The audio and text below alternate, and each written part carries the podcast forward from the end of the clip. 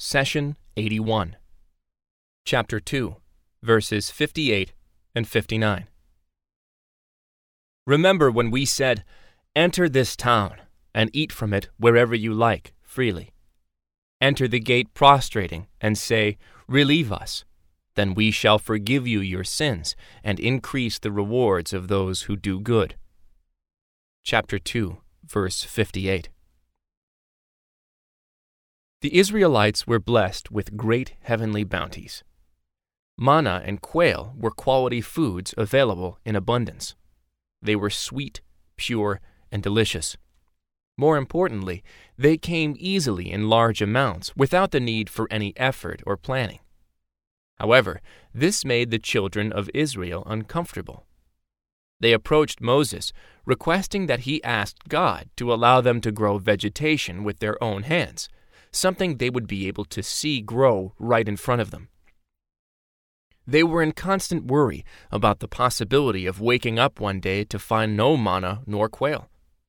Despite being blessed with one miracle after another, the Israelites could not bring themselves to have proper faith in the Lord. God completes the story in the following verse Remember when you said, Moses, we cannot bear to eat only one kind of food, so pray to your Lord to bring out for us some of the earth's produce, its herbs and cucumbers, its garlic, lentils, and onions. He said, Would you exchange better for worse? Go to Egypt, and there you will find what you have asked for. They were struck with humiliation and wretchedness, and they incurred the wrath of God because they persistently rejected his messages and killed prophets contrary to all that is right. All this was because they disobeyed and were lawbreakers. Chapter 2, verse 61. God continuously granted his bounties to the Israelites, but often they received them with doubt and ungratefulness. He saved them from tyranny parted the sea, and drowned Pharaoh along with all his troops, cavalry, and weapons right in front of their eyes. They worshipped the gold calf shortly after. Yet Allah showered them with forgiveness and granted them the Torah. He also brought them back to life after they unjustly demanded to physically see him and were struck dead by a thunderbolt.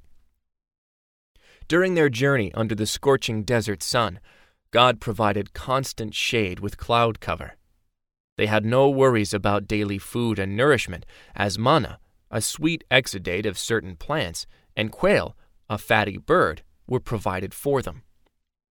In spite of God's generosity, they demanded to grow lower quality foods for themselves. God accepted their request and said, Enter this town, referring to the city of Jerusalem or the present day areas of Jordan and Palestine. The verse continues, and eat from it wherever you like freely. This invitation indicates that there were many varieties of foods available in abundance. It also tells us that the Israelites were invited to eat for pleasure, not out of true hunger. When a person is not hungry, different varieties of food are presented in order to tempt him or her to eat. When a person is truly hungry, he or she will eat from any food that is around. The verse continues Enter the gate prostrating, and say, Relieve us. Then we shall forgive you your sins and increase the rewards of those who do good. Here, Allah issued a simple and straightforward command. The Israelites are promised to be granted what they asked for, and they would also be forgiven for their sins and increased in reward if they perform this command properly. Whenever you do good deeds, God always rewards you many folds over. He says, Those who do good will have the best and more. Neither dust nor debasement will darken their faces.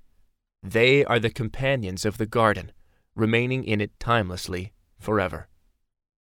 Chapter 10 verse 26. With this golden opportunity of a great reward in exchange for easy work, how did the children of Israel fare? This brings us to the next verse in the cow. God says, But the wrongdoers substituted a different word from the one they had been given.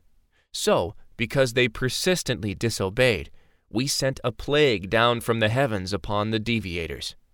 Chapter 2, verse 59.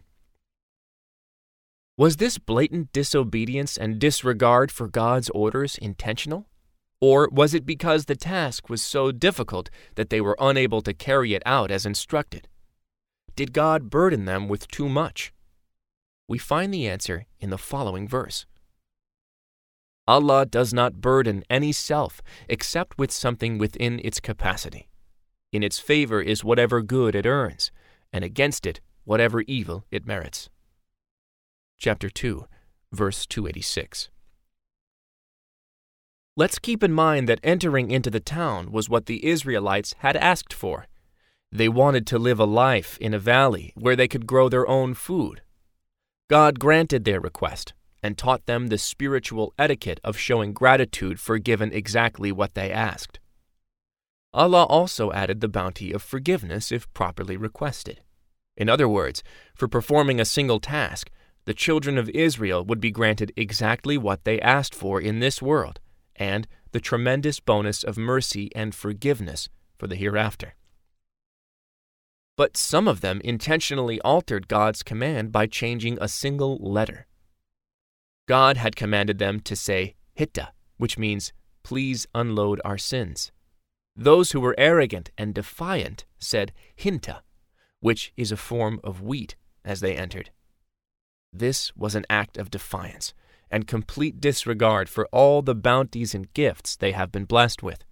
So when you read the last of the verse, we sent a plague down from the heavens upon the deviators, detailing the punishment, you will understand all the terrible actions, defiance, and disregard for the Lord that led to this result. The prophet, peace be upon him, said, convey my teachings to the people, even if it is only a single verse. Please take a moment to subscribe and to share with your family and friends. Visit us at www.qurangarden.com